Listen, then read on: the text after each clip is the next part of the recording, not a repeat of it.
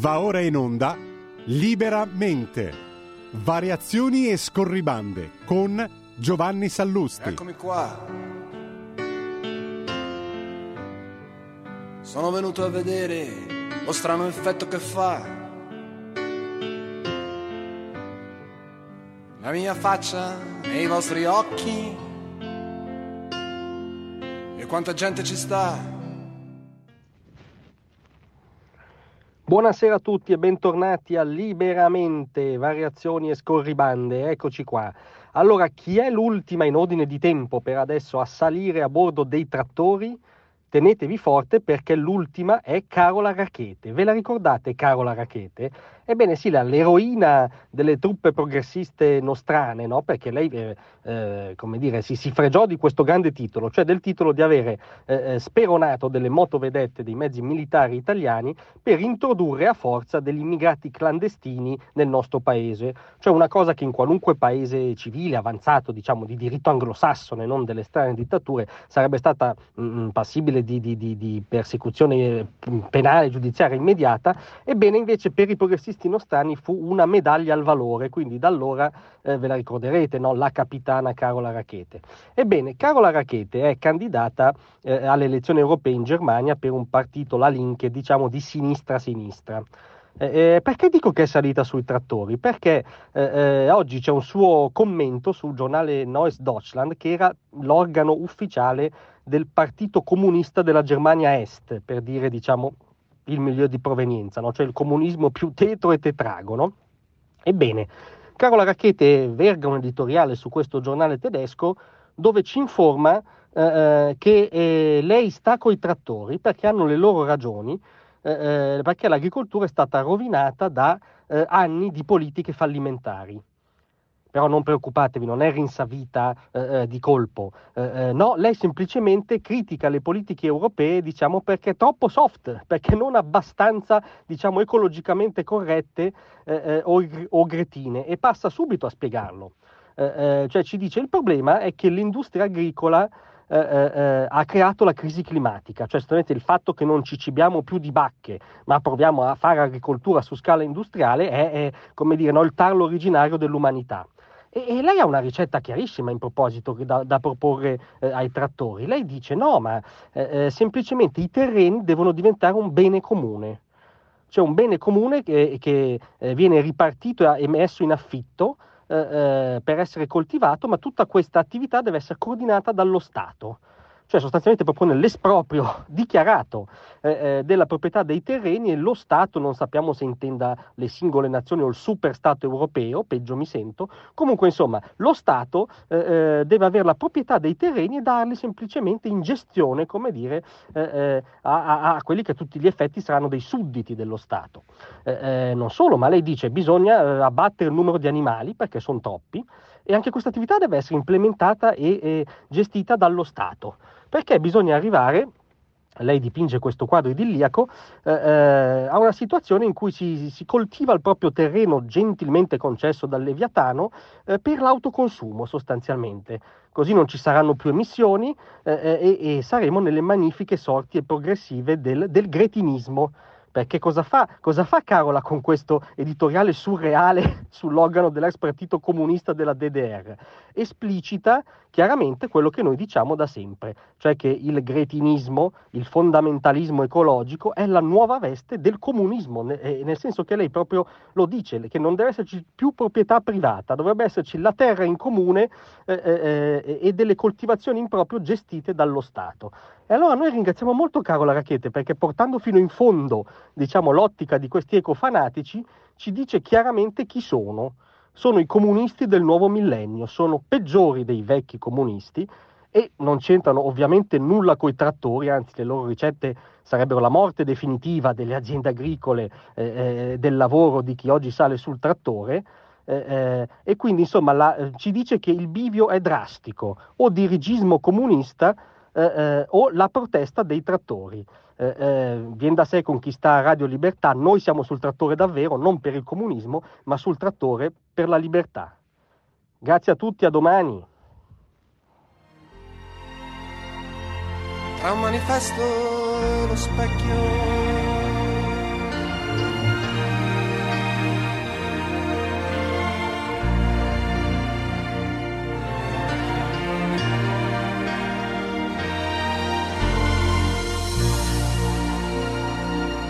Avete ascoltato Liberamente.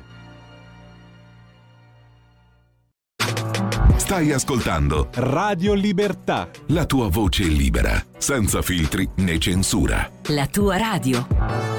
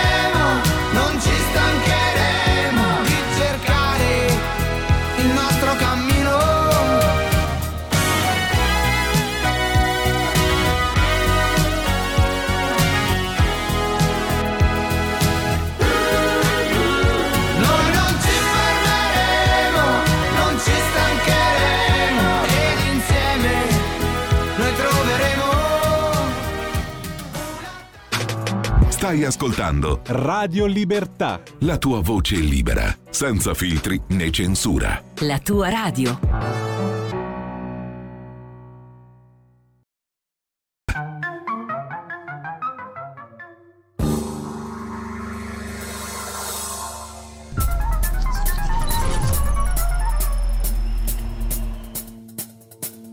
Va ora in onda Zoom, il drive time in mezzo ai fatti con Antonino D'Anna.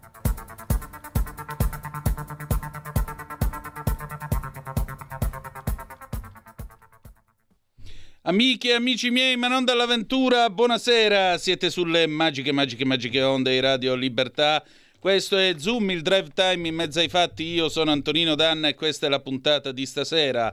Mercoledì 7 di febbraio dell'anno del Signore 2024, secondo giorno del 74esimo Festival di Sanremo. Sì, noi non siamo come quelli che dicono «Ah no, io non lo guardo» e poi dopo conoscono pure i ritornelli e quanti capelli ha in testa Fiorello. Amadeus come me ne porta molto pochi.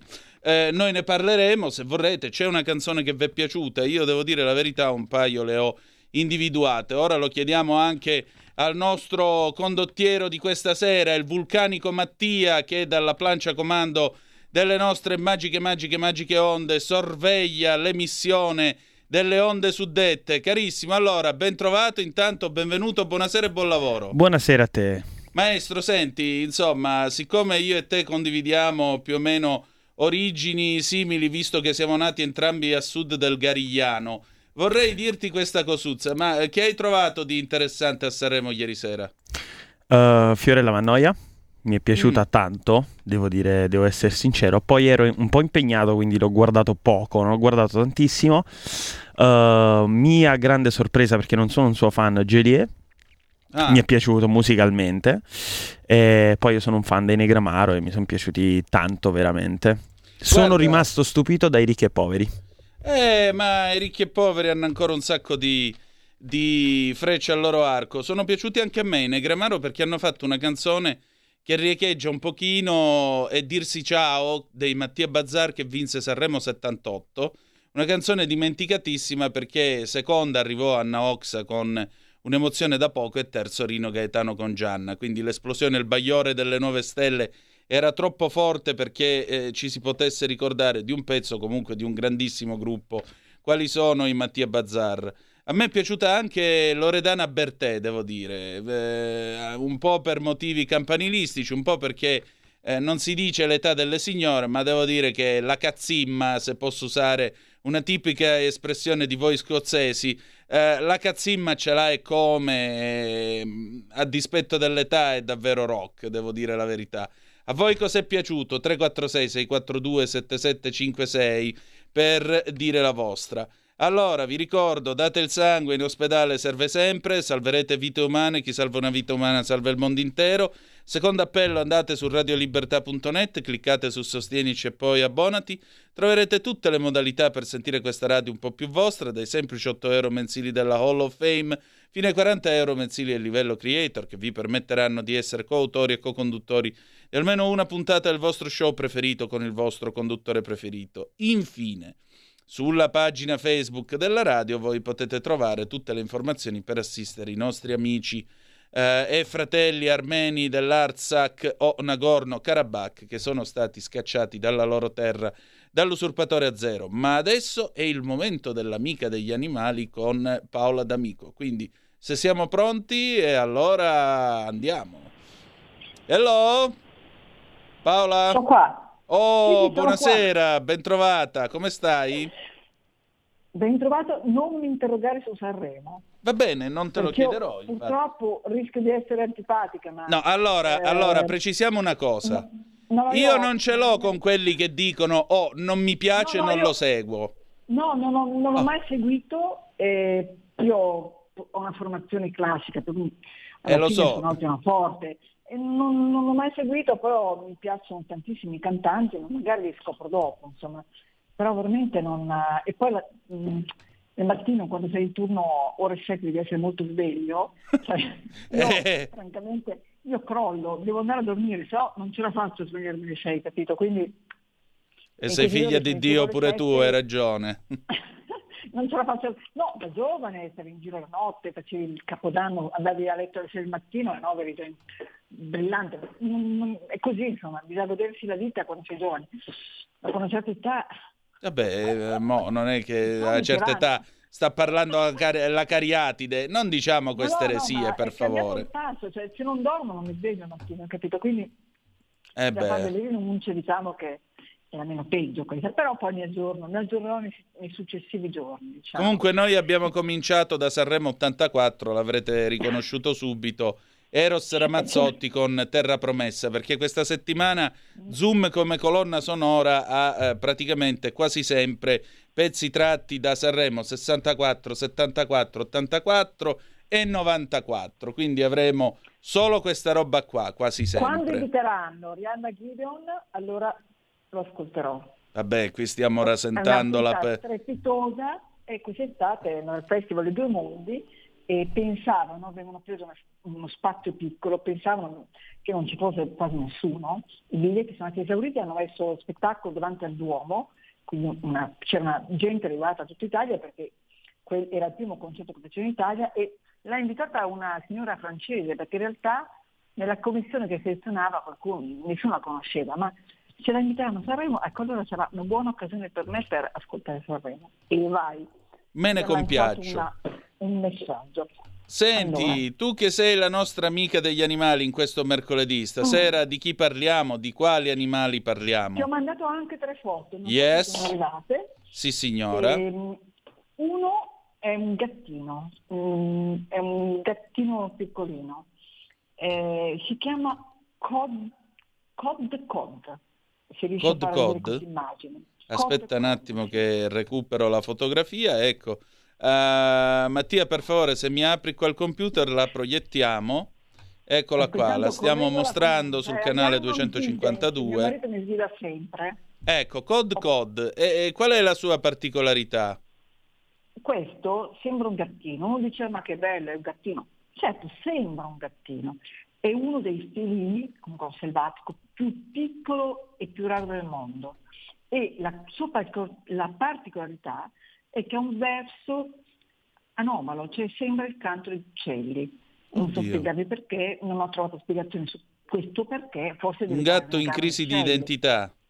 Esatto. Comunque è un gattino selvatico, si trova soltanto nelle Americhe e vive tra Cile e Argentina, quindi vive in alto, vive oltre 2000 metri di altitudine ed è molto molto particolare.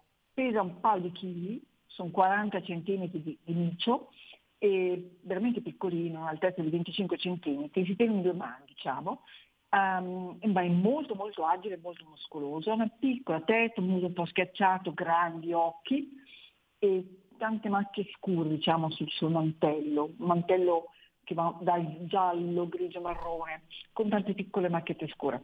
Ed ha una coda che ricorda quella del nostro gatto selvatico, se ricordate ne parlammo, cioè è praticamente una coda con tanti anelli, sulla coda può arrivare ad avere dai 10 ai 12 anelli marcati e questo, ripeto, è una caratteristica che lo accomuna al nostro gatto selvatico che veniva cacciato, era in Liguria e sta tornando, si sono scoperte alcuni esemplari, era cacciato proprio per questa coda pazzesca, bellissima, meravigliosa, molto folta e con cerchi neri.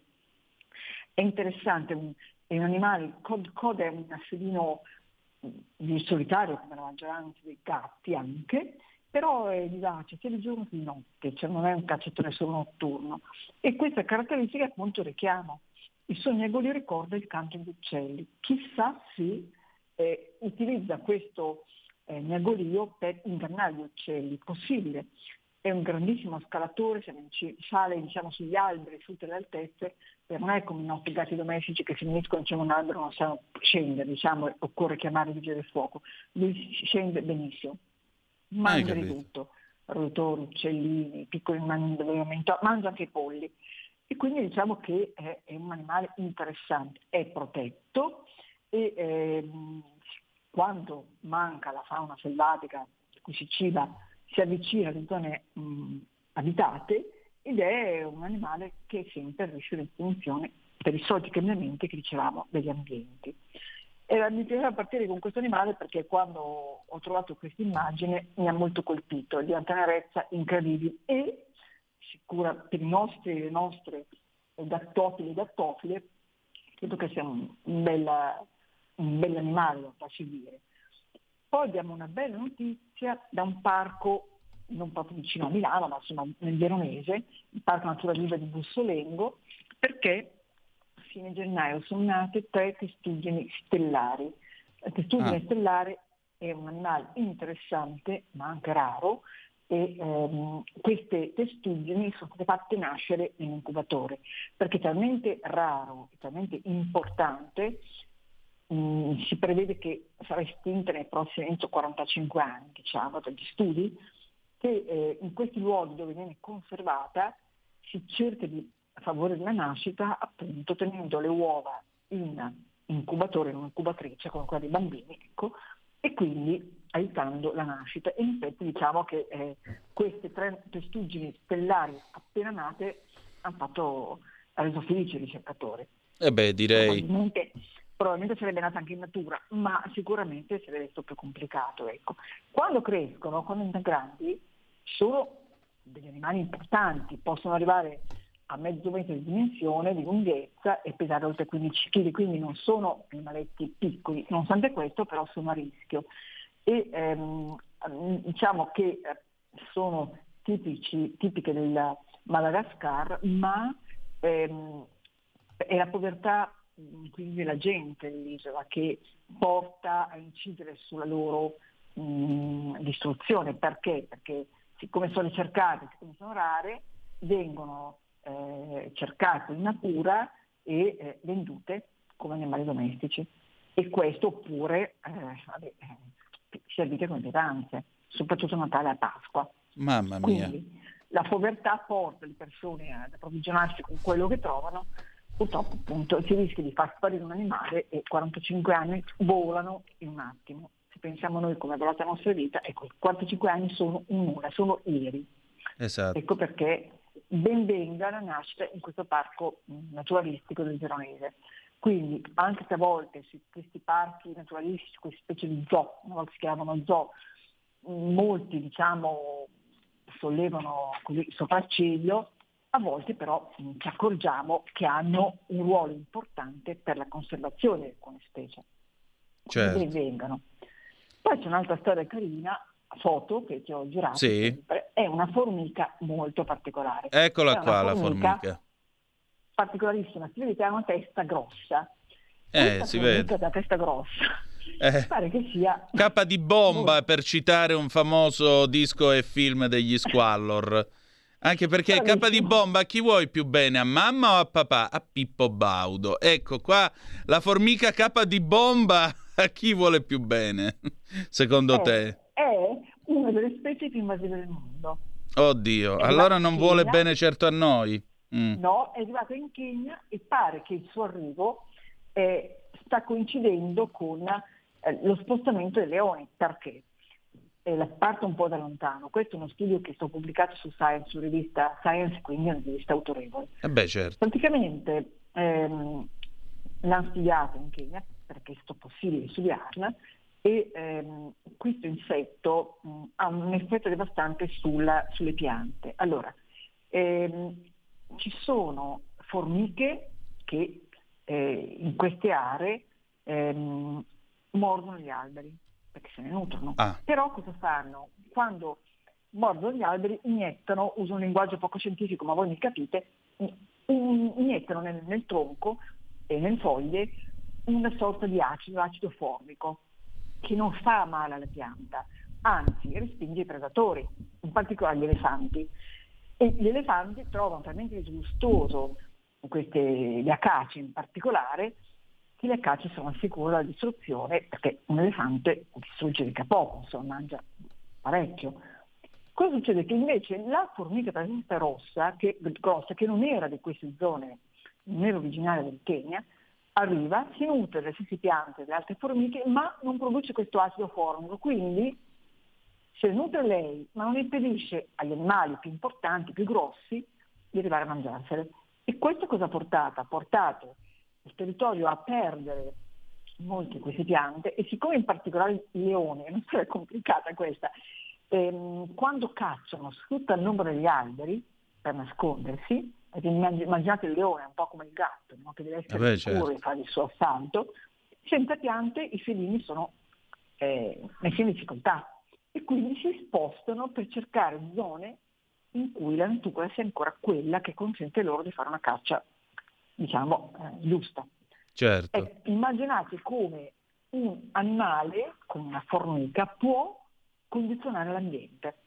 Niente meno. E questo è una storia un po' curiosa, per capire come siamo assolutamente legati uno all'altro. Cioè, non è che questa formica arrivava da un'isola dell'Oceano Indiano, si parla delle Mauritius, a fine Settecento l'hanno scoperta, e poi piano piano in 2 secoli si è diffusa in tutto il mondo. Perché?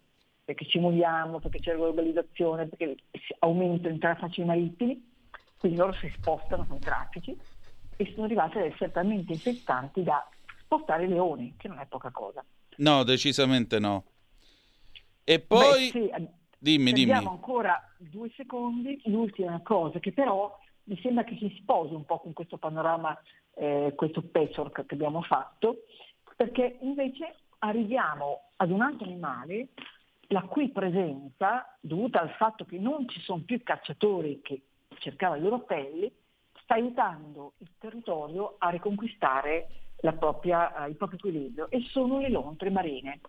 Anche qua c'è uno studio molto interessante su una rivista scientifica PLOS Climate, scusate la mia pronuncia pessima, e ricercatori statunitensi canadesi hanno osservato per lungo tempo, diciamo, le lontre. Le lontre venivano cacciate proprio per la loro pelle.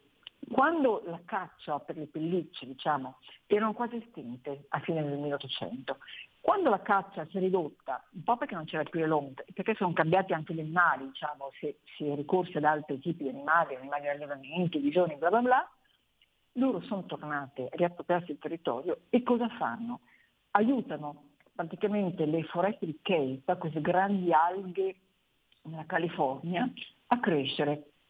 E quindi si è visto che la crescita della popolazione di lontre marine ha migliorato la resilienza delle foreste di kelp. E questo cosa ha portato? Ha portato ad aiutare il territorio, perché le chiome, la biomassa, lo stoccaggio del carbonio delle foreste sottomarine aiuta il territorio, riduce, difende il territorio dalle inondazioni, assorbe il carbonio come una foresta fuori terra, esattamente allo stesso modo, e quindi grazie alle lontre. Per cui, per dire, natura in un certo caso aiuta, riesce a riprodursi e a riprodurre degli schemi di equilibrio che sono salvifici anche per noi umani. Certo. Questa era un po' la storia, ecco, dalle foreste appunto di kelp, dalle lontre fino alle formiche che sono andate in un territorio che non era loro. Chissà mai che a un certo punto anche loro cambino, diciamo, mutino e si addoniscono in questo acido formico e si riproducono allo stesso aspetto le formiche normali, però intanto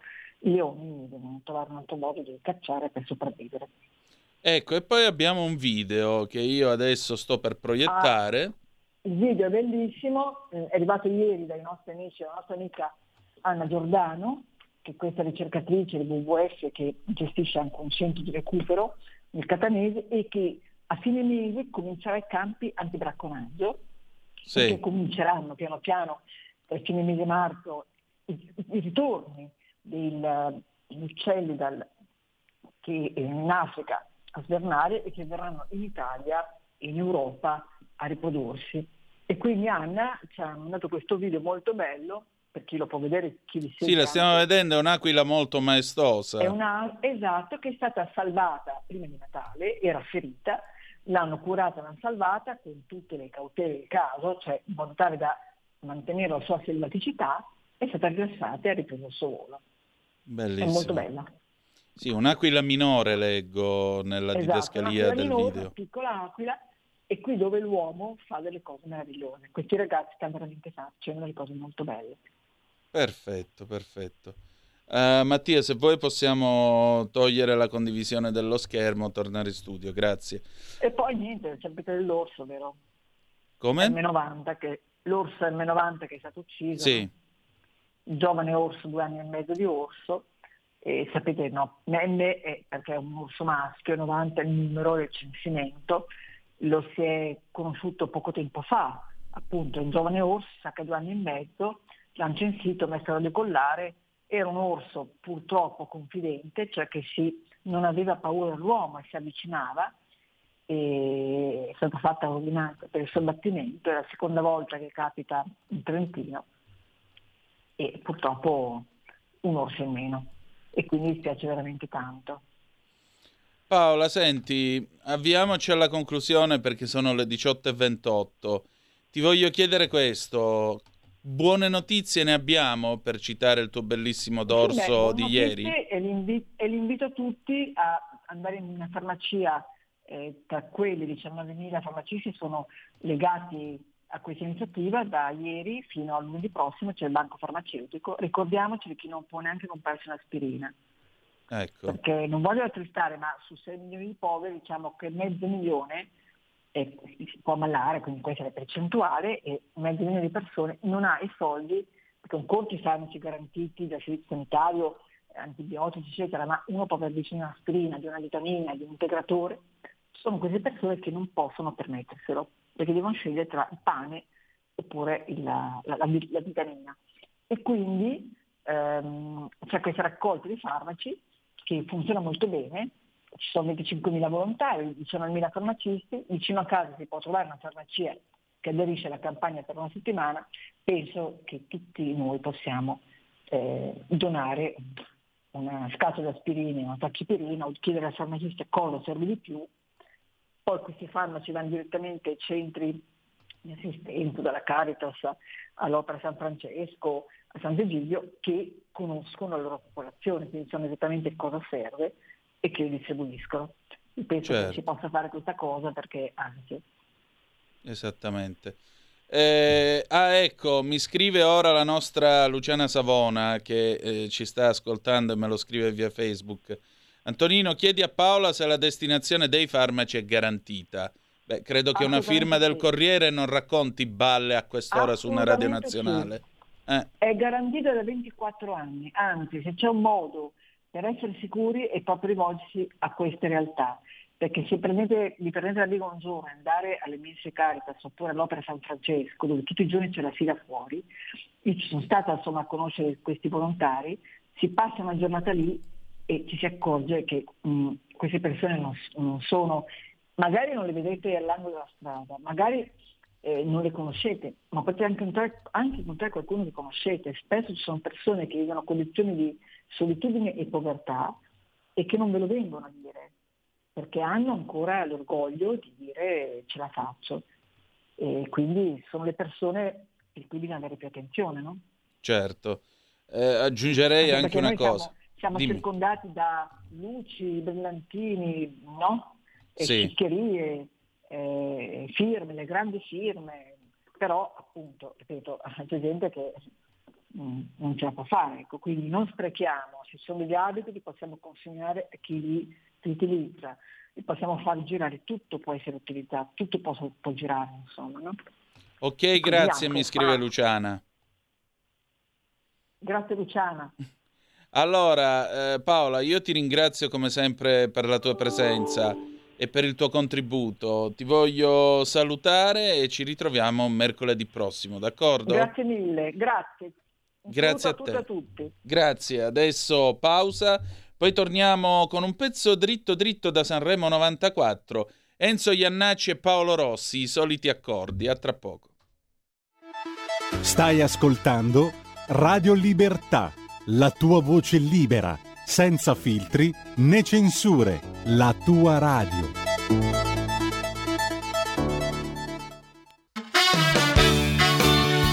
Sì, vai, vado, dai, per scuotilo nell'ombra. E se le prendo io? No!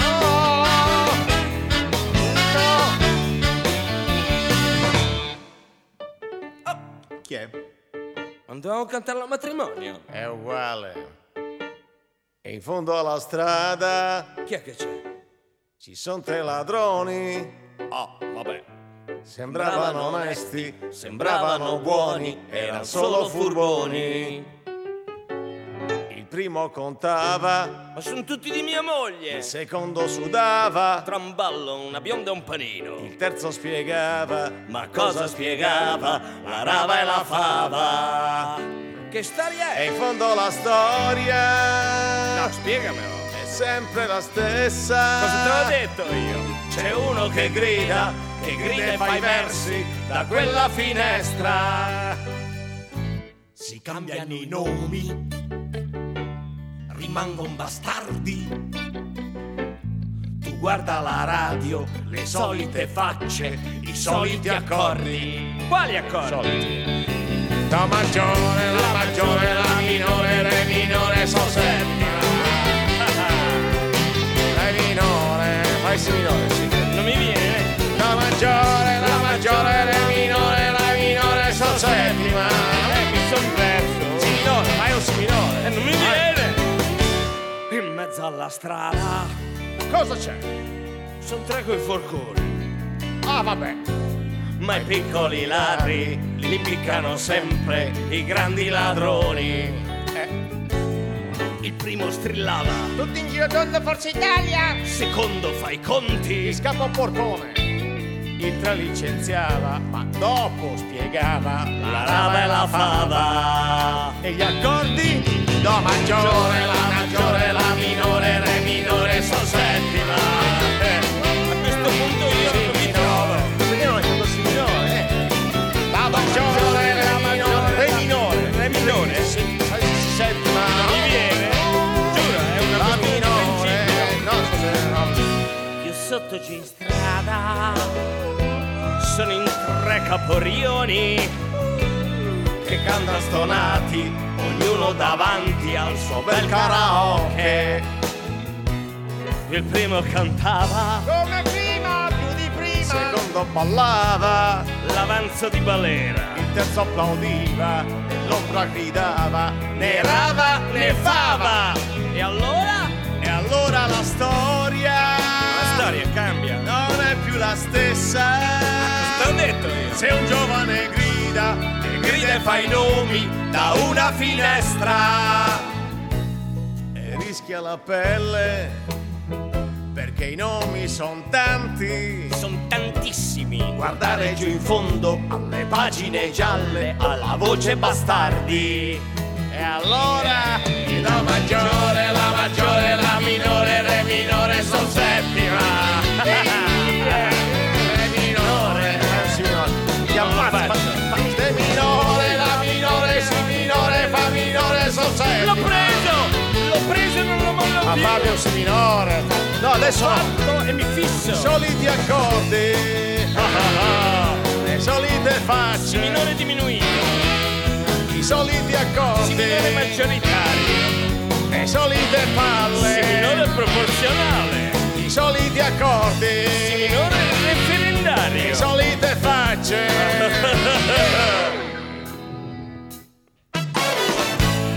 Vai e ora vincitore, libero stato in libero show. Cosa stai dicendo? È un epilogo. Ma chi è che c'è nell'ombra? Non ho capito chi è che sta nell'ombra. Domandare è lecito, rispondere è fantasia. Hai capito? Vabbè. La solita orchestra, i soliti accordi. Ciao, buonasera, arrivederci. Grazie. Pazienza. E allora questo grandissimo pezzo che avete ascoltato, Paolo Rossi ed Enzo Jannacci, I soliti accordi, era quel Sanremo del 1994 condotto da Pippo Baudo, che ha inventato tutto lui. E poi penso abbia ragione davvero Aldo Grasso quando dice Pippo e Sanremo, Sanremo e Pippo. Però detto ciò, questa era una canzone che si rifaceva alla politica italiana di allora, I soliti accordi. Avrete riconosciuto l'avanzo di balera, come lo chiamò Enzo Biagi, cioè Gianni De Michelis, e qualcun altro, ma noi ora parliamo di accordi che per fortuna ci auguriamo non siano i soliti, perché la persona con cui io ho parlato, l'onorevole Angelo Ciocca, che come sapete è eurodeputato della Lega in quel di Bruxelles, è uno che fa tutto tranne i soliti accordi. Di che cosa stiamo parlando? Stiamo parlando del tema dei trattori e del cibo che arriva sulle nostre tavole.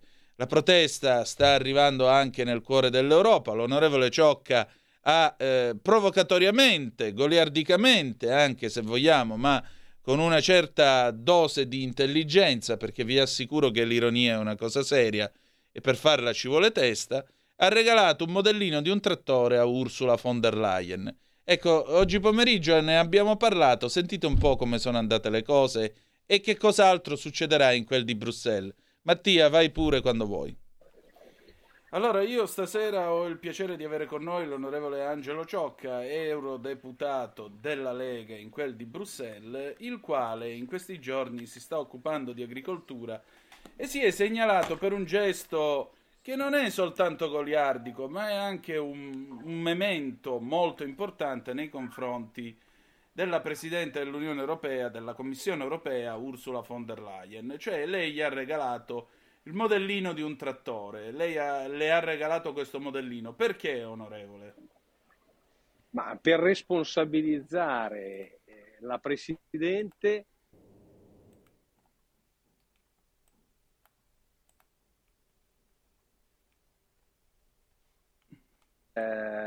Sì. Evidenziare che la protesta è causata dalle scelte della Commissione europea.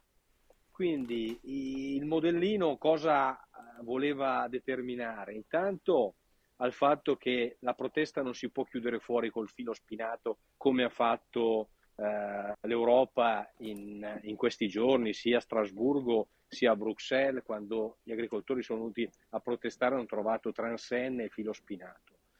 L'altro aspetto, ovviamente, è quindi la protesta non si ferma con un filo spinato, la protesta è più forte di un filo spinato, e l'intelligenza dell'amministrare della politica è quello di ascoltare queste proteste. La protesta è entrata dentro il Parlamento europeo con un elemento simbolo che mi era stato regalato a Melegnano da alcuni agricoltori in protesta, che appunto era questo modellino di trattore che io ho recapitato a Ursula von der Leyen, proprio per dire: guarda che la protesta continua, la protesta arriva direttamente a te in quanto Presidente della Commissione, in quanto causa delle preoccupazioni legittime del mondo agricolo.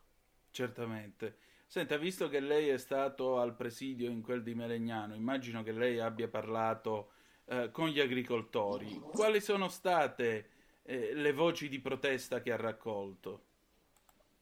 Ma io, al di là che ho la fortuna di fare l'ingegnere nella vita e di essere a contatto col mondo agricolo spessissimo, e spesso mi capita di parlare, il motivo per il quale sono avvantaggiato nella mia attività amministrativa, quando difendo da anni gli agricoltori, quando andai in Cambogia per il tema riso, quando mi occupai del tema dello zucchero, quando mi occupai dei diversi elementi che oggi sono fortunatamente in discussione dalla protesta degli agricoltori, perché da anni gli agricoltori trasferiscono, non è che si svegliano un giorno e si mettono a protestare coi camion, coi trattori, perché non hanno nulla da fare.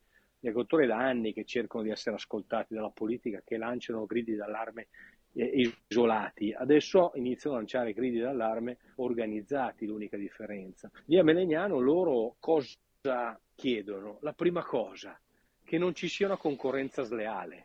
La prima cosa che chiedono all'Europa è: se mi dai delle regole, poi non mi puoi fare invadere da prodotti che non rispettano quelle regole, perché altrimenti io vado in difficoltà, perché il prezzo che viene riservato a me è lo stesso prezzo che viene riservato ai prodotti che hanno regole diverse e costi diversi. Cioè, se tu mi chiedi di aumentare i costi di produzione, cioè se per produrre un prodotto io ho dei costi in più, è chiaro che se quei mattoni li metti solo nel mio zaino e invece Cina, India, Cambogia continuano a correre senza quelle regole, è chiaro che c'è una concorrenza sleale che li porta alla chiusura. Voi considerate che in questo momento stanno chiudendo qualcosa come 800 aziende agricole al giorno in Europa, quindi 800 aziende agricole al giorno che perdiamo posti di lavoro e soprattutto produzione di qualità, perché se l'aspettativa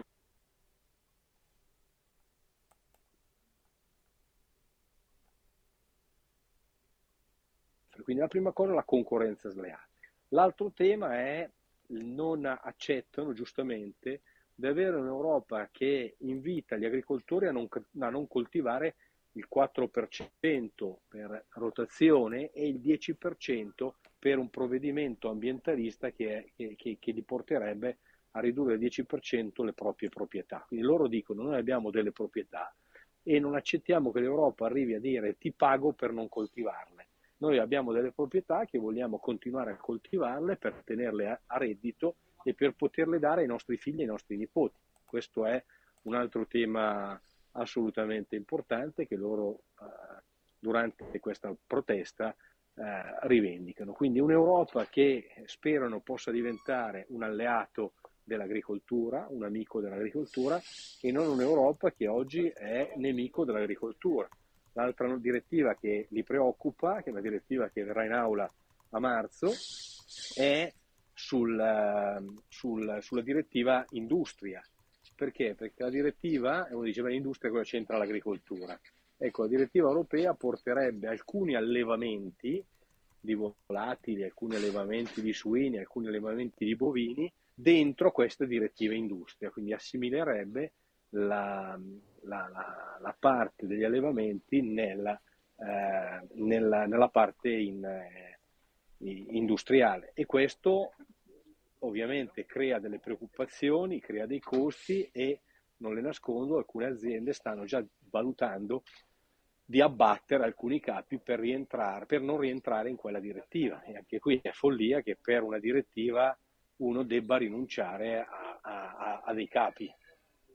Onorevole, mi perdoni, però c'è una cosa che non riesco a capire di tutto questo discorso, ed è un dubbio che è venuto anche... Come? Se è solo una è fortunato, io non ne capisco molte, ecco, ovviamente mi passi la battuta. Credo che forse sia il dubbio più grosso, ed è venuto anche a Matteo Salvini a suo tempo. Ma non è che niente dietro queste scelte, che sono semplicemente scellerate, oltre che suicide sotto il profilo economico e gestionale, non è che niente oltre all'ideologia c'è qualche manina con gli occhi a mandorla o con gli occhi di qualche altro pigmento o di forma? Beh, guardi, ormai l'abbiamo capito, penso tutti, i palazzi europei decidono l'80% della nostra vita, il 100% di quello che noi coltiviamo, il 100% di quello che noi mangiamo.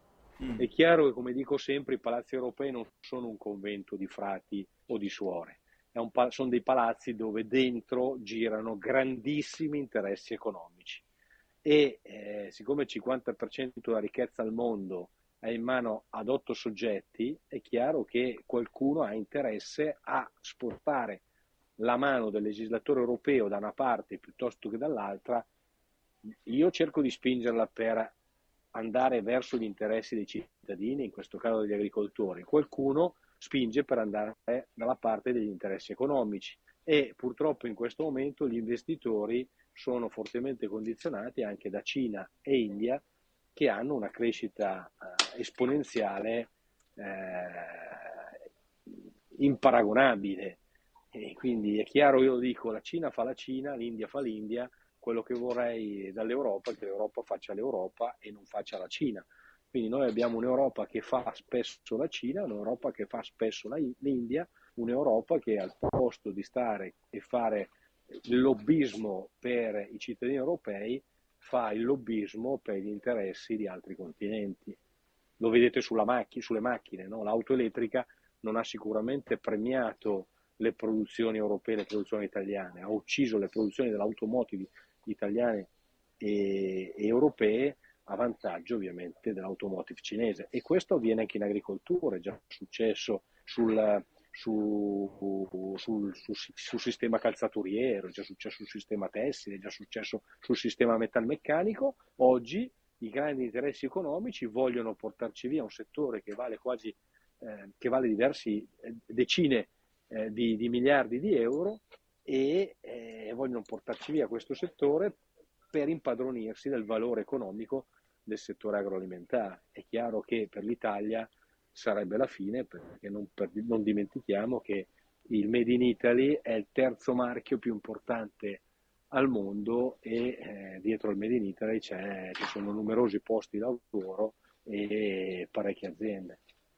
Ma non c'è modo di fermare questo trend? Ma è possibile che una Commissione europea, peraltro moribonda, perché voglio dire, oggi è il 7 di febbraio, marzo, aprile, maggio, hanno ancora, se gli va bene, una settantina, 4. Ottantina di giorni, togliamo pure le domeniche, i sabati e le feste, e poi il 9 giugno si vota. Cioè, questi dovrebbero ormai mettersi il cuore in pace, invece vedo che le loro politiche green, le loro perniciose scelte green continuano a essere proposte quasi con una fede che nemmeno nei dogmi della Chiesa per un credente, veramente.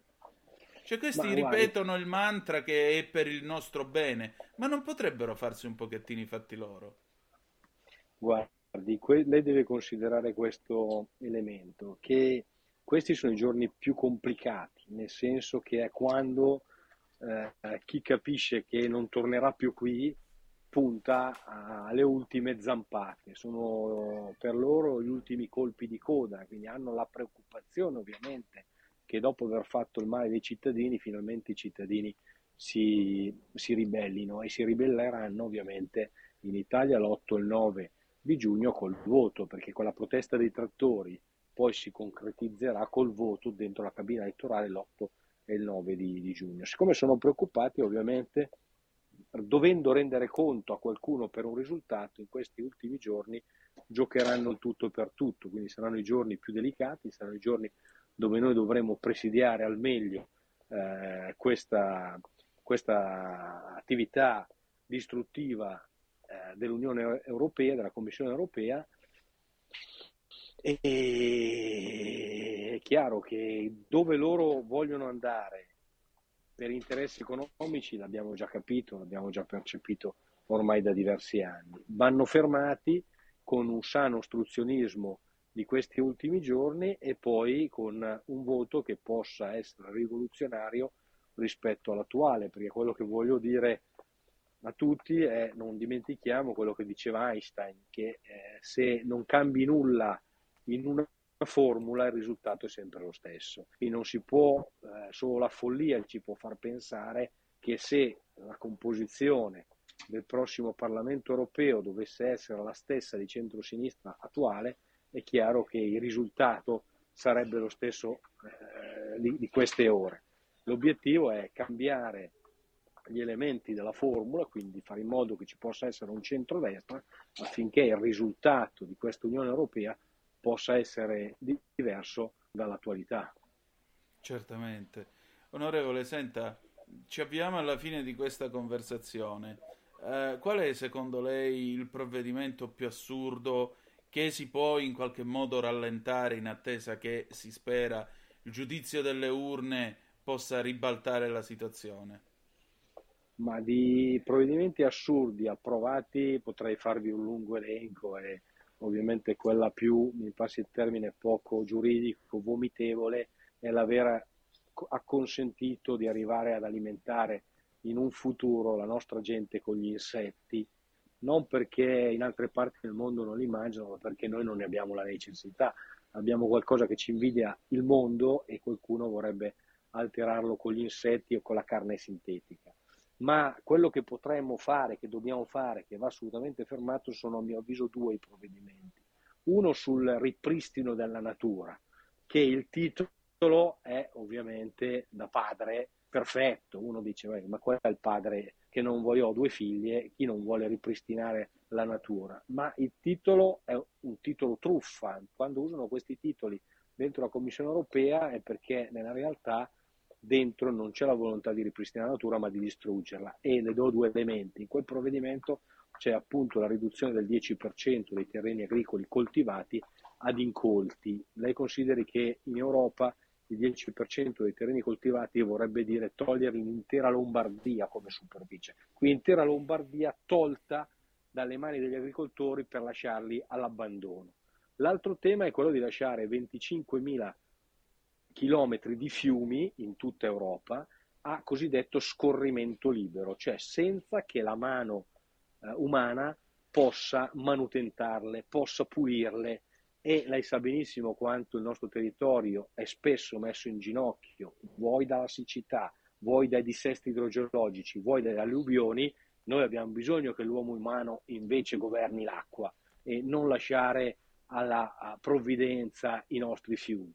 Quindi questo è un provvedimento che va assolutamente fermato, come va fermato quello che riguarda il provvedimento emissioni industriali. Perché? Perché lì dentro qualcuno vorrebbe inserirci, come dicevo prima, gli allevamenti di bovini, gli allevamenti di suini, gli allevamenti dei volatili. E questo ovviamente metterebbe definitivamente in ginocchio quello che è la nostra produzione di carni nel nostro paese.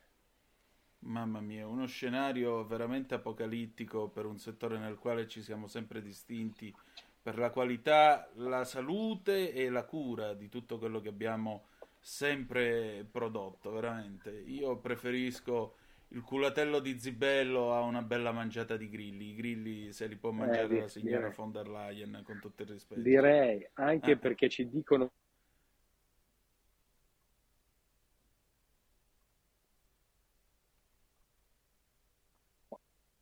per storia, cultura e qualità le proteine le possiamo assimilare appunto utilizzando il maiale e non i grill. Certo, indubbiamente. Onorevole, senta, io la ringrazio il suo tempo e insomma avanti con questa battaglia. Io non mollo. Voi riceverete per caso qualche delegazione dei trattoristi o li avete già ricevuti?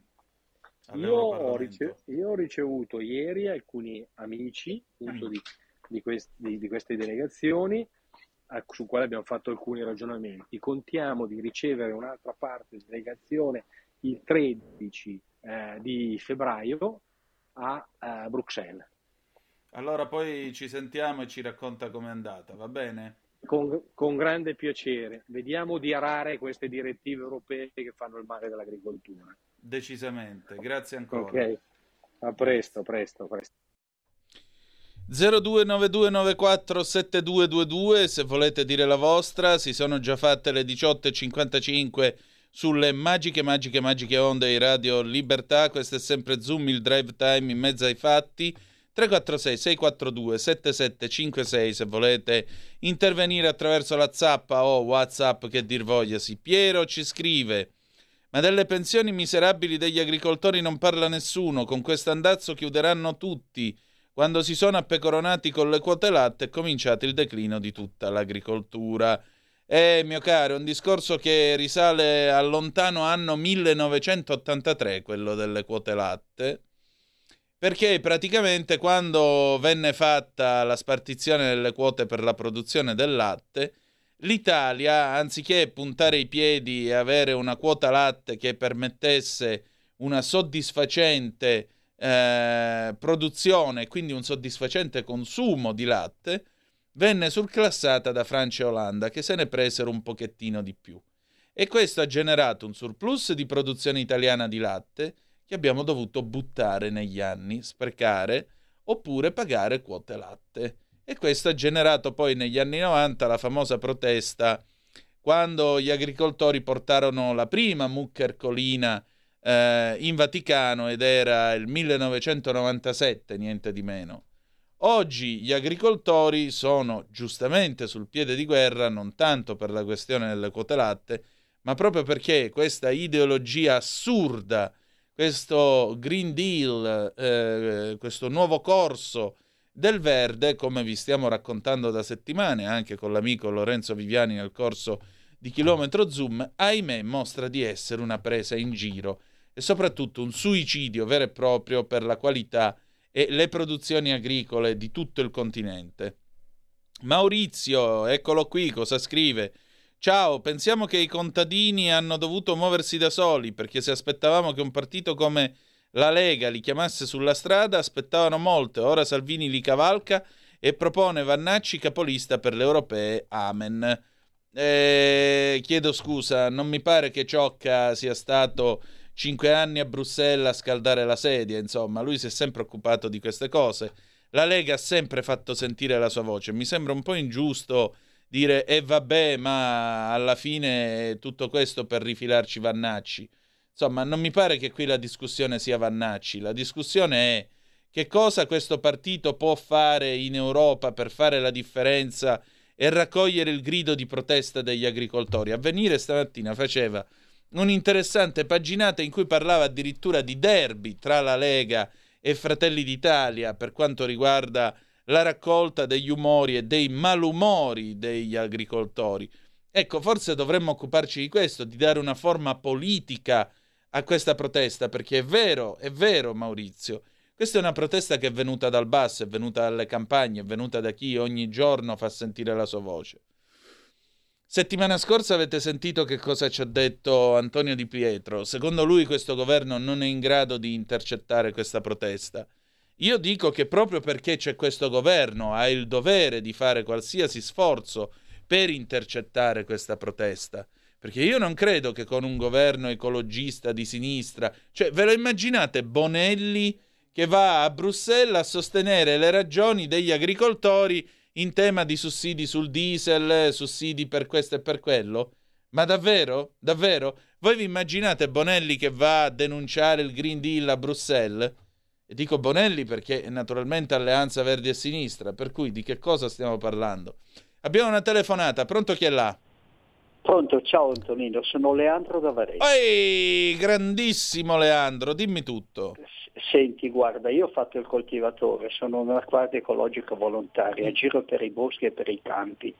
Guardo in giro cos'è? Pensare di chiudere dei terreni per lasciarli riposare vuol dire portare malattie in tutti i posti, sia negli animali che nelle persone. Questo non l'hanno capito nessuno, ma si vede che non sono molto intelligenti. Secondo, se tu hai un terreno che ti rende, che ti dà qualcosa, ti dà soddisfazione, ma ti dà anche da vivere. Di che cosa vogliamo vivere? Di aria di luscio, come dicevano una volta. Io non so, guarda, quello che ho sentito oggi mi ha scombussolato la vita. Antonino, ti ringrazio perché sei splendido. No, ciao, Leandro, splendido sei tu che hai sputato sangue, buttato sangue sui terreni lavorando con umiltà e dignità, perché il lavoro dell'agricoltore è un lavoro di dignità e ti ringrazio io invece per quello che hai fatto. Scusami, io ringrazio te per quello che hai fatto, perché voglio dire, hai prodotto, hai mantenuto non solo coltura, ma anche cultura, perché colere, agricoltura viene da colere, che vuol dire coltivare, allevare, ma anche la cultura è coltivare, allevarsi. E dalla campagna è venuta quella che noi chiamiamo cultura dei poveri. Andiamo in pausa e poi torniamo con l'ultima lettera di Aldo Moro dal film Piazza delle Cinque Lune del 2003. Perché? Perché poi ve lo dico. Stai ascoltando Radio Libertà, la tua voce libera, senza filtri né censure, la tua radio.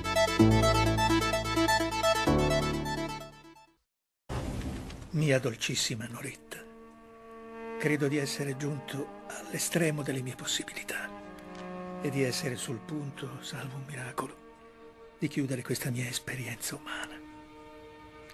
Ho tentato di tutto e ora sia fatta la volontà di Dio. Credo di tornare a voi in un'altra forma. Ci rivedremo, ci ritroveremo, ci riameremo. A te devo dire grazie, infinite grazie per tutto l'amore che mi hai dato. Ricordati che sei stata la cosa più importante della mia vita. Bacia e carezza per me tutti, volto per volto, occhi per occhi, capelli per capelli. A ciascuno la mia immensa tenerezza che passa per le tue mani. Sii forte, mia dolcissima, in questa prova assurda e incomprensibile. Sono le vie del Signore. Vorrei capire con i miei piccoli occhi mortali come ci si vedrà dopo. Se ci fosse luce, sarebbe bellissimo. Ti abbraccio forte. Aldo. È il professor Franco Dritta? E chi parla? È il dottor Nicolai. Sì, Nicolai. È lei il professor Franco Dritta? Sì, ma io voglio sapere chi parla. Brigata Rossa. Bene, ha capito? Sì, adempiamo le ultime volontà del Presidente, comunicando alla famiglia dove potrà trovare il corpo dell'onorevole Aldo Moro. Il cosa dovrei fare? Mi sente? No, se può ripetere il cortesino. Non posso ripetere, guardi. Allora, lei deve comunicare alla famiglia che troveranno il corpo dell'onorevole Aldo Moro in via Caetani. Via Caetani, lì c'è una Renault 4 rossa. I primi numeri di targa sono N5. Devo telefonare io? No, dovrebbe andare personalmente. E non posso. Non può? Dovrebbe per forza. Cortesia, no.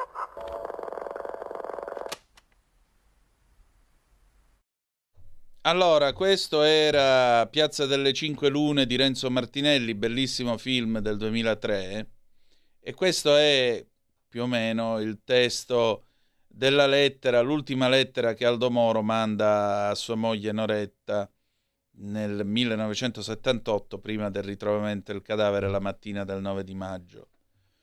Ho voluto mandare in onda questo spezzone perché Aldo Moro appunto scrive Vorrei capire con i miei piccoli occhi mortali come ci si vedrà dopo. Se ci fosse luce sarebbe bellissimo. Oggi se n'è andata Maria Fida Moro, che era la figlia primogenita di Aldo Moro, una donna che ha portato su di sé il peso, insieme ai suoi fratelli ovviamente, il peso del dramma, e a sua madre, il peso del dramma che si è consumato tra il 16 marzo e il 9 maggio dell'anno del Signore 1978. E la voglio salutare perché credo che ci sia luce e sia bellissimo, e credo che un padre e una figlia quest'oggi si siano ritrovati dopo una lunga attesa di 46 anni. Vorrei salutare lei e, siccome se ci fosse luce sarebbe bellissimo, permettete un pensiero anche per Carlotta De Sì, che io non conosco, non ho conosciuto, ma era una collega e se n'è andata a 35 anni, e quando si va via qualcuno diceva muore giovane chi al cielo è caro. Non lo so, a me la morte di chi ha meno anni di me drammaticamente interpella e drammaticamente lascia un punto di domanda, ma a maggior ragione se ci fosse luce sarebbe bellissimo, e io credo ci sia luce e sia bellissimo. E allora, detto questo, vorrei farvi riascoltare l'intervista che Maria Fida Moro ha rilasciato qui a Zoom nella puntata del 13 giugno 2022, in cui parlò di questo sito che aveva fatto Salviamo Aldo Moro e nel quale disse molte cose anche riguardo alla politica italiana. Commentatele pure al 346-642-7756 e ovviamente tra non molto apriremo di nuovo i telefoni allo 029294 7222. Mattia, vai pure. Allora, stasera abbiamo il piacere di avere con noi Maria Fida Moro, che è la figlia primogenita di un uomo che è rimasto non solo nella storia ma anche nel cuore di tanti italiani, non necessariamente suoi coevi, e cioè Aldo Moro. Maria Fida, io intanto la ringrazio del suo tempo e della sua disponibilità. Io mi sono permesso di contattarla perché ho sentito il suo appello e anche quello di suo figlio Luca, che era molto legato appunto al presidente Moro. Ho sentito questo appello e questo sito Salviamo Aldo Moro. Perché Aldo Moro è ancora in pericolo e che rischia da parte di chi? Allora, Aldo Moro è per fortuna in salvo nell'eternità, però Aldo Moro, uomo storico, uomo vissuto nella vita normale, non ha gli stessi diritti delle altre vittime del terrorismo, e questa secondo noi è un'ingiustizia megagalattica. Cioè Aldo Moro, il cui giorno di morte serve come giornata della memoria per tutte le vittime del terrorismo, non ha l'applicazione della legge da parte della Camera dei Deputati nei suoi confronti, o meglio nei confronti della sua vedova, perché lui chiaramente era morto. E questo secondo Luca è una disparità troppo grave. Sono tanti di quegli anni che rinvaliamo questa cosa che sembra anche a noi strana, però è la verità. Ecco, lei dice una cosa che io ho trovato da un lato drammatica e dall'altro commovente. Lei dice: mio figlio era il più piccolo di noi, non è stato possibile spiegargli che cosa fosse successo, e ciò nonostante ci tocca anche subire da 44 anni questa sorta di dimenticanza da parte dello Stato, che alla fine non vi considera parenti di vittime del terrorismo, o mi sbaglio? No, io ci sono riuscita quest'anno per merito dell'avvocato Menorello, una specie di miracolo. Il Senato si è finalmente deciso a riconoscermi come vittima del terrorismo.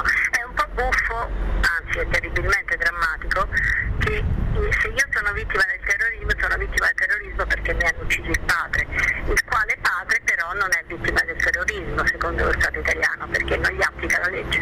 Ah, questo è veramente incredibile. E allora siamo in Italia, tutto normale. E allora scusi, a Via Fani che è successo il 16 marzo del 78? Gliel'ho chiesto allo Stato, dico: allora, se non è vittima del terrorismo, ditemi di chi è vittima.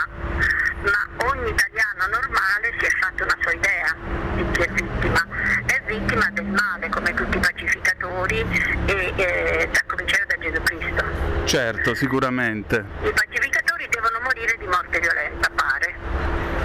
È sempre così, è sempre così. C'è un altro aspetto molto più grave, no, altrettanto grave, non più grave.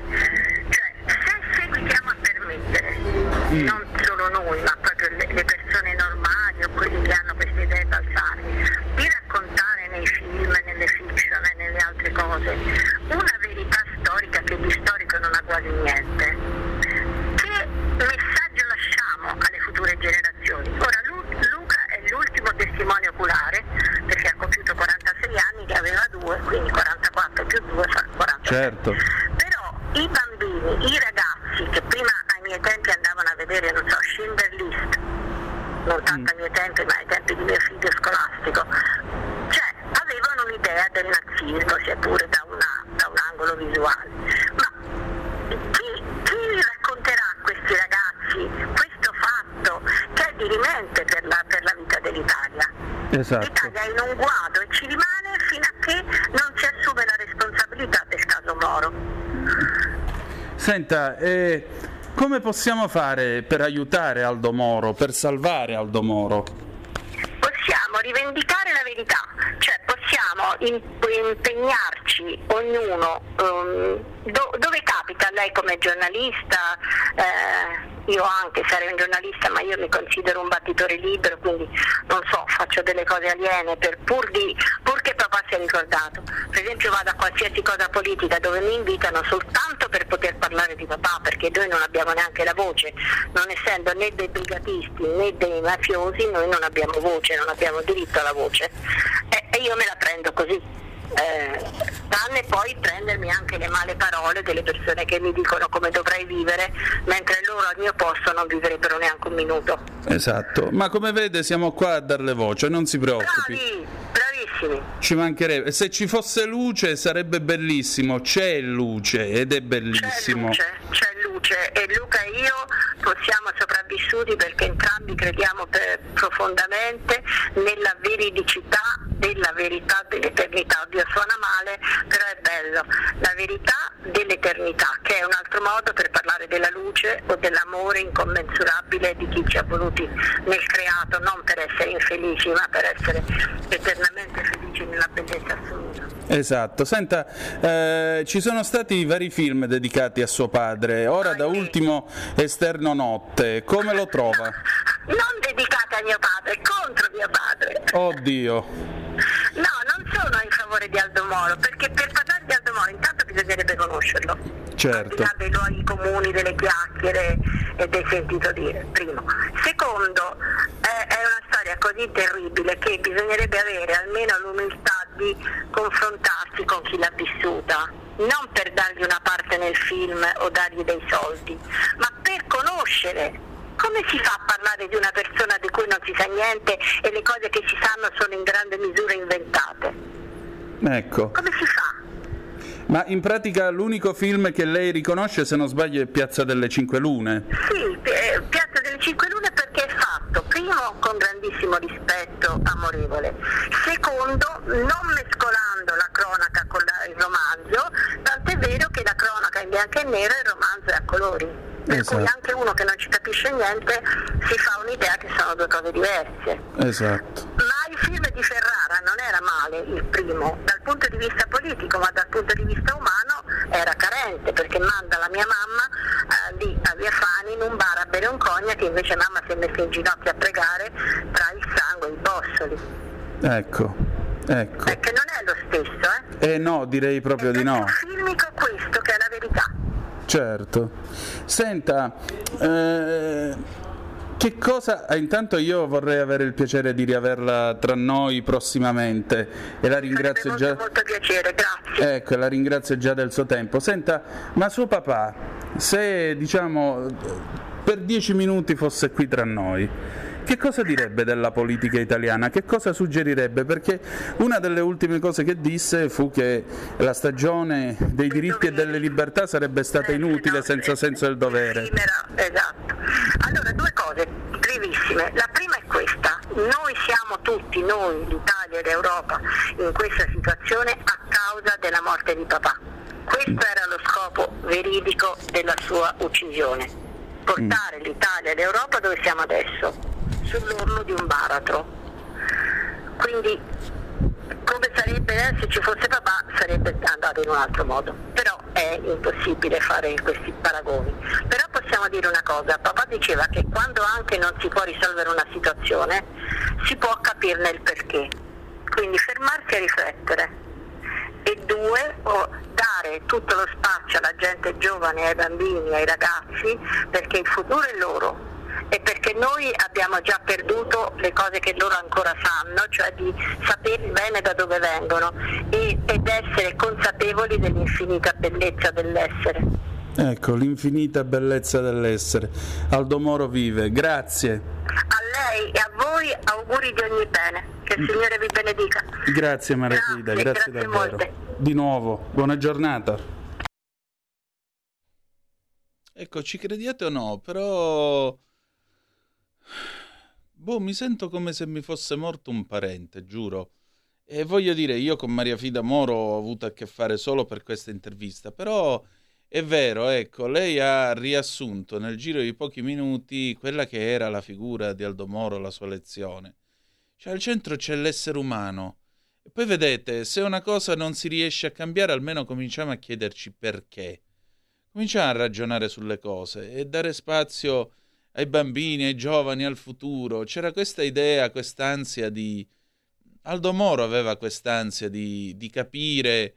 questa nuova umanità che era venuta fuori dopo il 1968, lui molto spesso andava di nascosto ai bordi delle piazze ad andare a vedere le manifestazioni studentesche, era un professore universitario ed è stato prima di tutto un professore universitario fino all'ultimo giorno della sua libertà, perché quel 16 di marzo del 1978 era giornata di tesi di laurea e lui ne aveva 5 dentro una delle borse che poi sono state portate via dalla Fiat 130 su cui lui viaggiava dopo la strage di Via Fani. E c'è proprio questo senso di umanità applicata alla politica. E forse questa è la lezione più alta che resta di Aldo Moro, che resta anche di Maria Fida, della sua santa indignazione, della sua santa ostinazione nel volere riconosciuto appunto lo status di vittima del terrorismo, nel volere che si raccontasse Aldo Moro per quello che era, non con delle ricostruzioni fantasiose e avventate. Io posso solo abbracciarla, salutarla, e siccome c'è luce ed è bellissimo spero di ritrovarla pure io, però spero vivamente che prima o poi qualche archivio si apra e finalmente qualcuno ci dica perché. Perché appunto, siccome la cosa si è così ingarbugliata dopo 46 lunghi anni, allora forse va bene, non raccontateci dove lo hanno tenuto, non raccontateci i garage, gli interventi dei servizi segreti, quello che volete voi. Diteci almeno perché. Perché hanno lasciato 5 uomini delle forze dell'ordine, 5 servitori dello Stato stesi per terra sull'asfalto di Via Fani un giovedì di marzo del 1978 che era quasi primavera? E perché dopo 55 giorni hanno ammazzato un altro padre di famiglia? Perché? Lo vorremmo soltanto sapere.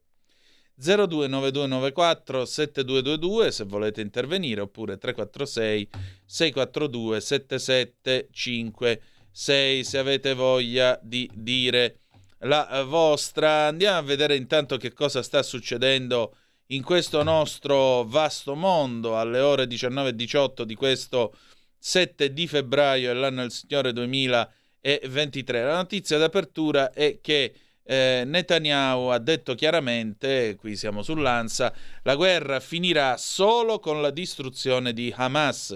Il premier israeliano: siamo quasi vicini alla vittoria, non possiamo arrenderci. Abu Mazen a Blinken, gli USA riconoscano la Palestina. I media egiziani: domani un nuovo round di colloqui sugli ostaggi. La BBC... che cita un documento visto dalla Reuters, documento a quanto pare che sarebbe venuto è una bozza del documento presentato da Hamas e che la Reuters appunto ha visto. Sentite un po' che cosa prevede l'offerta di Hamas. Tre fasi.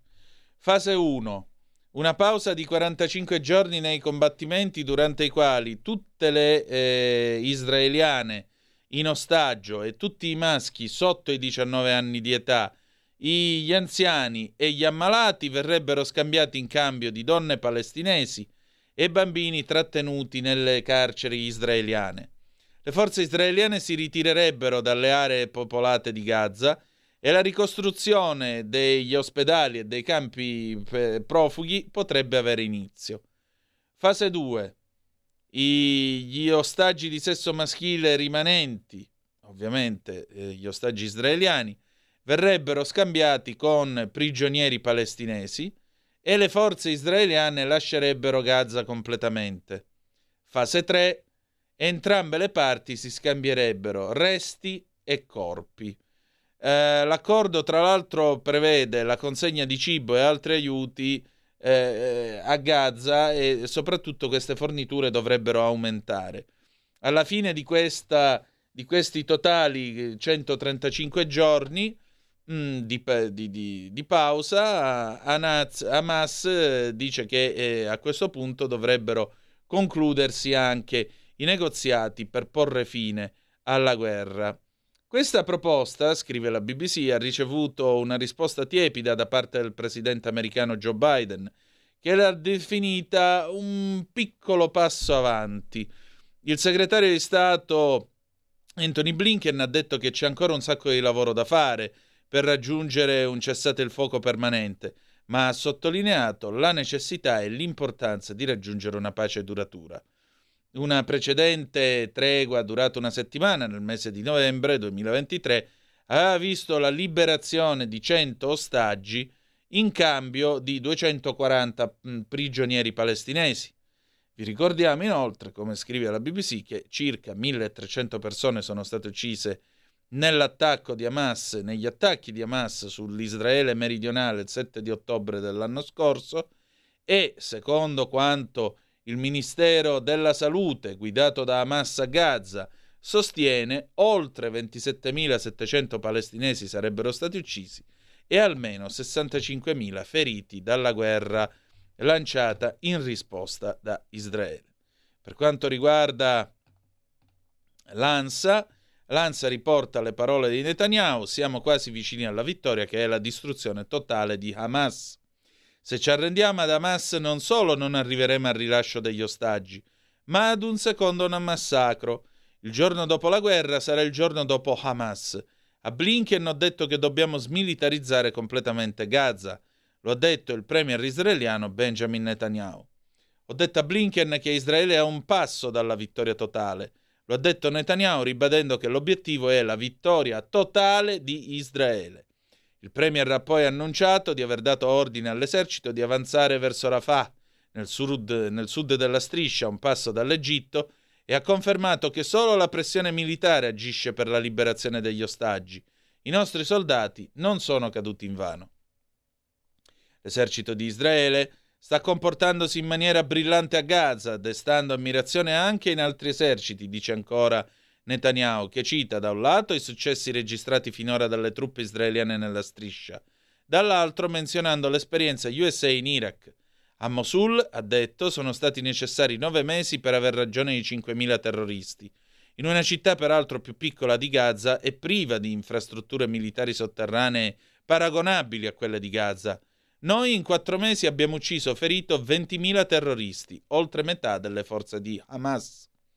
È importante poi, questo per quanto riguarda la parte palestinese, ha parlato anche il presidente Abu Mazen, che a Ramallah in Cisgiordania ha incontrato il segretario di Stato USA Anthony Blinken e gli ha detto 2 cose. La prima, il riconoscimento USA dello Stato palestinese è fondamentale, la sua piena adesione all'ONU attraverso una decisione del Consiglio di sicurezza, perché al momento la Palestina, o meglio, l'autorità nazionale palestinese ha un ruolo di osservatore presso le Nazioni Unite, è lo stesso ruolo che ha il Vaticano per motivi differenti, e poi Abu Mazen ha ribadito, secondo l'agenzia Wafa, che Israele deve fermare subito la sua aggressione a Gaza e poi è necessaria una conferenza internazionale di pace, sottolineando che la pace e la sicurezza si ottengono attraverso l'attuazione dei 2 Stati, con uno palestinese con Cisgiordania, Gerusalemme Est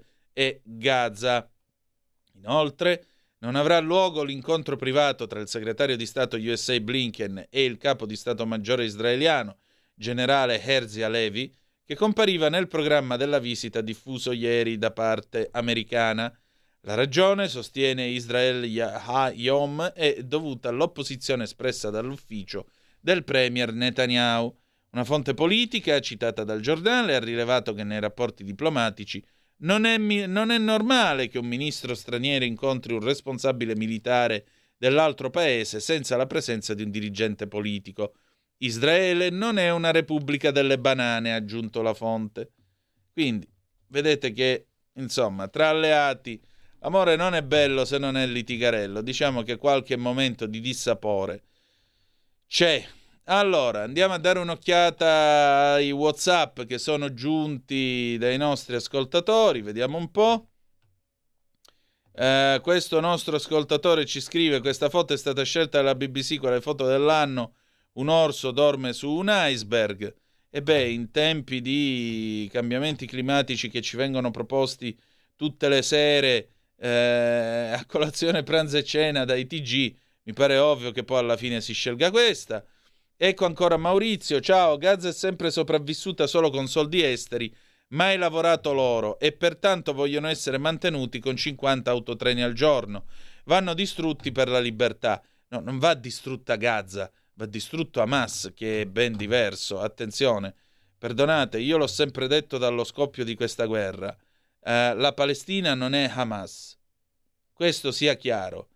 E soprattutto io sono contrario a queste visioni, a queste proposte di fare piazza pulita, perché poi mi pare che non siamo d'accordo. Allora, battuta adesso dalla BBC: Netanyahu ha detto no alla proposta di cessate il fuoco da parte di Hamas, quindi questi 135 giorni di tregua, no, la risposta è no.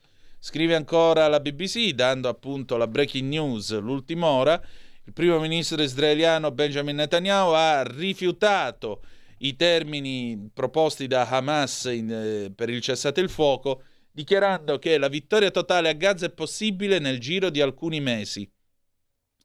Netanyahu stava parlando, dopo appunto la presentazione da parte di Hamas di alcune richieste in risposta appunto a una proposta di cessate il fuoco presentata invece da Israele. Netanyahu ha dichiarato che i negoziati con il gruppo terroristico non stavano andando da nessuna parte e ha descritto le loro proposte come bizzarre. Tuttavia, i colloqui tra i negoziatori stanno continuando. Quindi Netanyahu per ora ha detto no, la guerra continua, ma in ogni caso c'è qualcuno che sta parlando. Va bene, allora ordunque andiamo a dare anche qualche altra notizia sempre dall'Ansa. La premier Meloni in Abruzzo: abbiamo difeso gli agricoltori molto prima delle proteste, con la rinegoziazione del PNRR abbiamo liberato 3 miliardi di euro per le aziende agricole, la premier all'Aquila firma l'accordo per lo sviluppo. Giorgia Meloni ha firmato l'accordo oggi di coesione e sviluppo tra governo e regione Abruzzo, e l'Ansa riporta alcune dichiarazioni. Sentite un po': l'Abruzzo è la nona regione che firma un accordo di coesione, 1 miliardo e 257 milioni, la quota di FSC più consistente assegnata. Se aggiungiamo altre risorse si arriva a 1 miliardo e 334 milioni di euro per il finanziamento di quasi 200 progetti.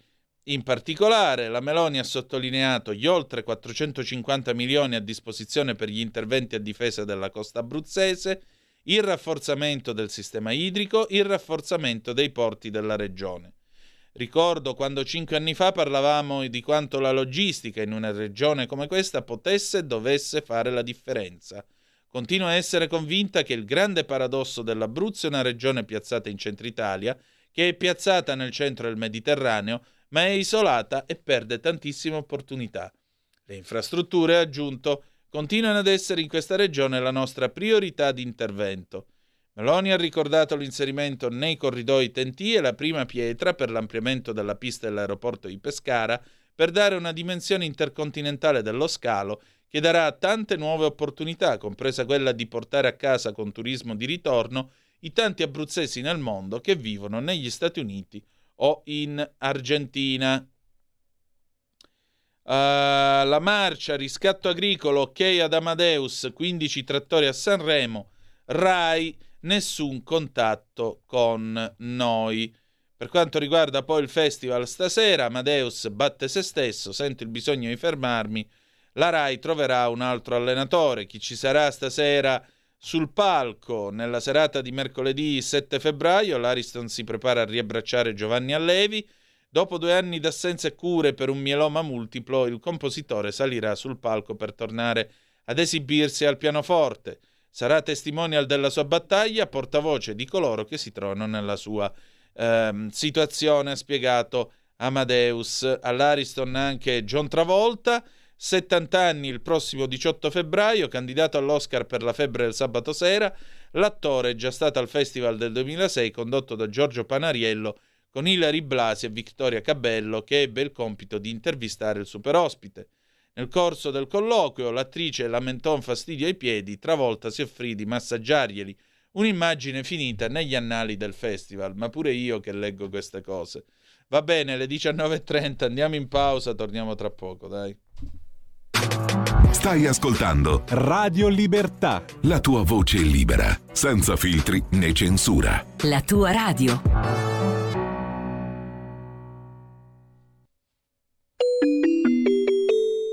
Qui Parlamento. E rieccoci, le 19.30 sulle magiche onde di Radio Libertà, il nostro spazio Qui Parlamento. Antonino D'Anna al microfono con voi. Io voglio salutare e introdurre il gradito ospite di questa sera, l'onorevole Giulio Centemero. Buonasera onorevole, ben trovato.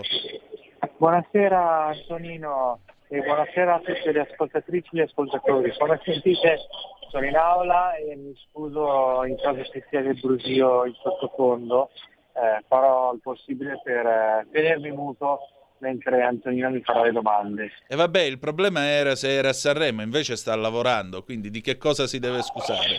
Voglio dire... No, assolutamente d'accordo, ma guardi, Sanremo penso di averlo visto una volta quando ero piccolo e poi non l'ho più visto sinceramente. Bene, allora, stasera parliamo di mercato di capitali, onorevole, qual è la novità?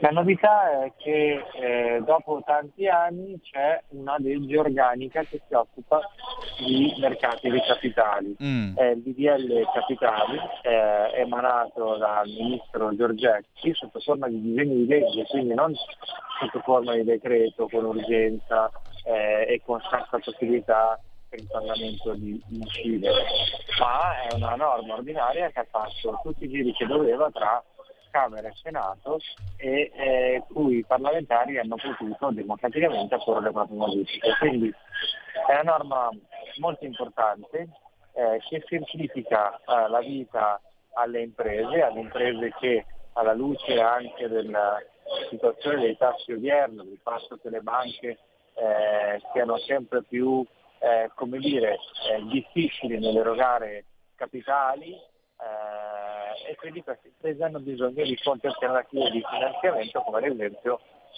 la quotazione in borsa. Ma attenzione, non si parla solo di grandi imprese.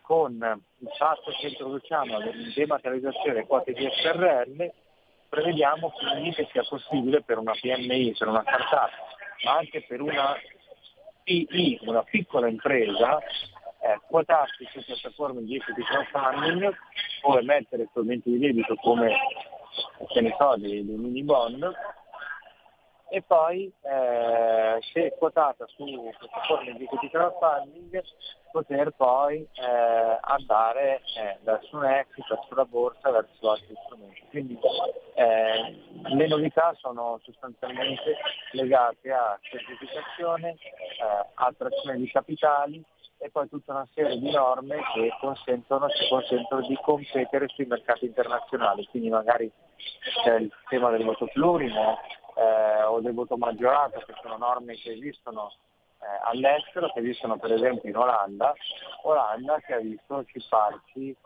mercato, la borsa in Olanda ha visto cifrarsi diverse nostre imprese proprio alla luce di queste possibilità normative che ancora in Italia non esistevano. Il DDL Capitali anticipa il listing gas dell'Unione Europea, una direttiva, perché nello spirito che l'Italia sulla competizione globale è davide verso Golia, quindi siamo piccoli e in quanto piccoli possiamo usare un unico vantaggio competitivo, quello della rapidità. Siamo stati il primo paese ad aver adottato una norma all'avanguardia e che precede il listing gas comunitario.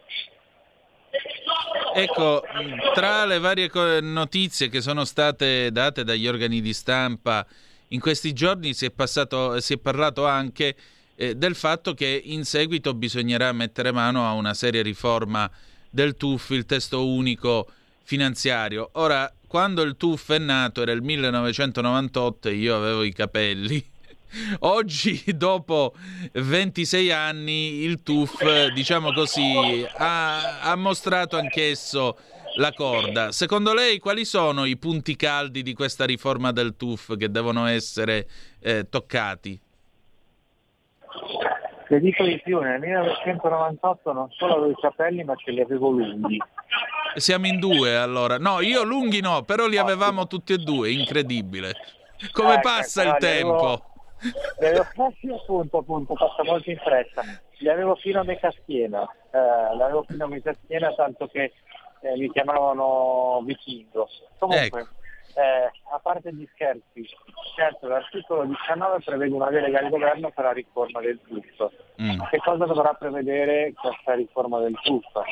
Beh, innanzitutto una serie di semplificazioni significative, in modo che si abbassano i costi, in modo che si abbassano le tariffe, in modo che le imprese passino sempre meno tempo a redigere prospetti, documenti, controdocumenti, procedure, ma che possano occuparsi del loro core business, che magari con una semplificazione generale spendano meno in quanto a consulenti. Dopodiché bisogna impostare tutto anche dal punto di vista del fintech, delle nuove possibilità che ci dà la tecnologia rispetto alla finanza, magari anche un'impostazione che consideri cosa che già si fa, per esempio tramite lo strumento di non fungible tokens con la blockchain, quindi la creazione di mercati secondari anche per le piccole e anche al di fuori di quelle che sono attualmente le borse. Quindi ecco un po' questi sono gli obiettivi a mio avviso che deve perseguire la riforma del TUF. Certo. La riforma del TUF deve sostanzialmente permettere a tutti di avere accesso alle fonti di capitale alternative al canale bancario. E immagino allora che ci sarà uno spazio anche per quanto riguarda le monete alternative, immagino i bitcoin, tutte queste realtà che per alcuni sono anche una forma di investimento, mi corregga se sbaglio. Quello assolutamente sì, ora magari nel tutto proprio non sono attinenti, no? Però già con il DDL fintech si è lavorato su questo tema che fa scopa con il DDL Capitali. Già nella finanziaria sono fatte le norme fiscali sul tema, cioè, quindi assolutamente sì, questi sono fenomeni che delle criptoassi, delle criptovalute che esistono e non vanno negati o contrastati, ma semplicemente regolamentati al fine di avere una maggior sicurezza per chi li utilizza come strumento di scambio di investimento. Certo. Senta, il fatto che sia stato alzato il limite dell'attivo delle banche popolari, questo che cosa permetterà alle banche popolari? Cosa permette? Spieghiamolo un po' per chi naturalmente non è nei misteri della finanza. Sì, sostanzialmente le banche popolari dovevano trasformarsi in SpA, raggiunto una certa dimensione, norma voluta dal governo Renzi, sulla scorta, lo diceva proprio anche ieri Maraschini durante la sua dichiarazione di voto, cioè sulla scorta anche di quello che accade con alcune banche del centro Italia, alcune crisi bancarie del centro Italia di quegli anni, però ci sono esempi positivi di banche popolari. Se poi consideriamo quanto sia difficile ora accedere al credito per le famiglie e per le imprese, allora forse era meglio tenerci un sistema variegato del mondo bancario, invece che un sistema, come dire, monitico, legato solo alle SPA. Questa modifica che cosa consentirà? Consentirà che la maggior parte delle banche popolari ancora presenti in Italia non sia costretta a trasformarsi in SPA, ma che lo faccia in maniera solo consapevole, cioè ci conviene, i soci lo vogliono, allora lo facciamo, ma non che ci sia un obbligo di legge. Io trovo qualcosa veramente in contrasto con i principi liberali di mercato a cui anche lo stesso Renzi, ideatore della riforma, di ispirarsi. Certo. Onorevole, senta, visto che l'Aula è in attività, che cosa state dibattendo? In questo momento si sta discutendo il cosiddetto decreto Ucraina, cioè il fatto di poter continuare a fornire armamenti e supporto all'Ucraina nei confronti della guerra con la Russia sostanzialmente. In questo momento sta parlando un deputato di 5 Stelle, a breve voteremo e chiuderemo questo decreto entro la serata. Va bene. Onorevole, allora noi la lasciamo al suo lavoro e la ringrazio per il tempo che ci ha dedicato. Grazie. Sono io che ringrazio voi. Grazie. Buon lavoro, un saluto. Grazie. Qui Parlamento. Benissimo, allora io direi che siamo arrivati alla fine di questa trasmissione. Che dire di più, che credo abbiamo ancora una volta raccontato questo paese. Domani alle 18.05 trattabili Zoom, sarà ancora giovedì, dovremmo avere con noi Carlo Cambi per una frizzantissima ed effervescente puntata dell'Ufficio Cambi. Dopodiché, che dire di più, insomma, le sorprese non mancheranno come al solito. E continueremo a raccontarvi l'andare di questo nostro vasto mondo che cantavano i Formula 5 negli anni 60-70 e neste mondo de amor. Ahimè, non è un mondo d'amore purtroppo ultimamente, ma noi nell'amore continuiamo a credere e a fidarci. Noi ci salutiamo con una canzone, visto che abbiamo avuto Maria Fida Moro, concludiamo con Luca Moro, Maledetti voi del 2003, no, non voi che state ascoltando, ma la politica e chi ha voluto la morte di Aldo Moro. Questa canzone è la sigla finale appunto di Piazza delle Cinque Lune di Renzo Martinelli e si conclude proprio con queste immagini di Aldo Moro con Luca Moro bambino. Allora, grazie per essere stati con noi, grazie a Mattia per avermi accompagnato in questo cammino stasera e che dire di più, che malgrado tutto the best is yet to come, il meglio deve ancora venire. Vi ha parlato Antonino D'Anna, buonasera.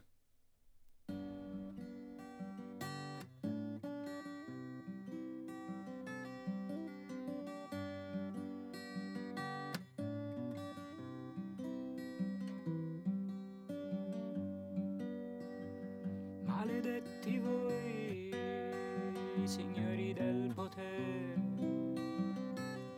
che muovete la vita di persone coi vostri fili da burattinai. Maledetti voi e i vostri ideali, che destinate a sorte incerta noi poveri mortali e maledetti poi, per aver ucciso la mia vita di bambino che non aspettava altro.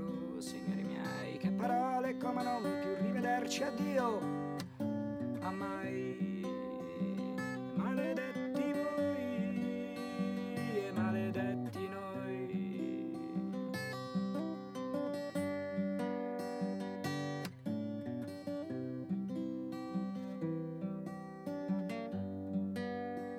E ancora grazie poi di questo incanto di paese che trema l'orrore di una guerra e si nasconde nelle chiese sempre aperte, tranne quando fuori piove più forte. Maledetti voi che lasciate che vite di bambini siano regalate al vento come tanti palloncini, e non pensate mai, signori miei, ad occhi che ti guardano e ti chiedono: tu da che parte stai? Tu da che parte stai? Spero che sia la mia.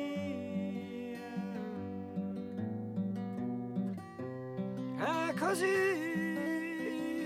maledetti noi, destinati al dolore antico e sempre vivo regalato da voi alle nostre vite.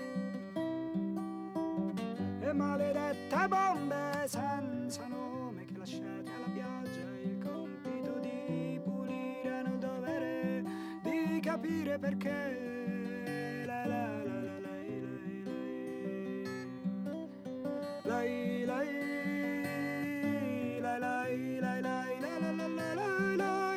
la. E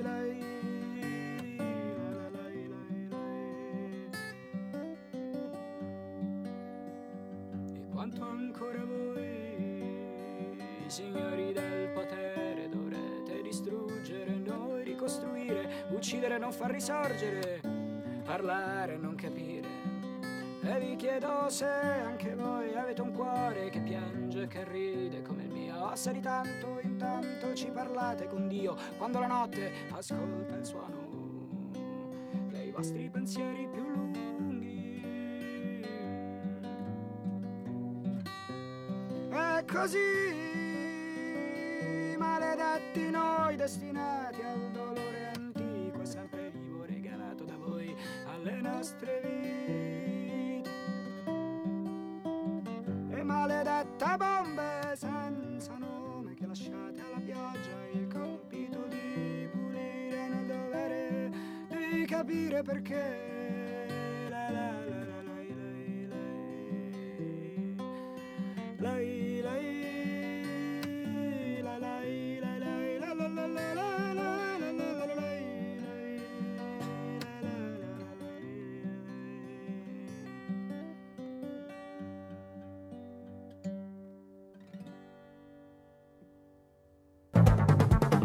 Avete ascoltato Zoom, il drive time in mezzo ai fatti.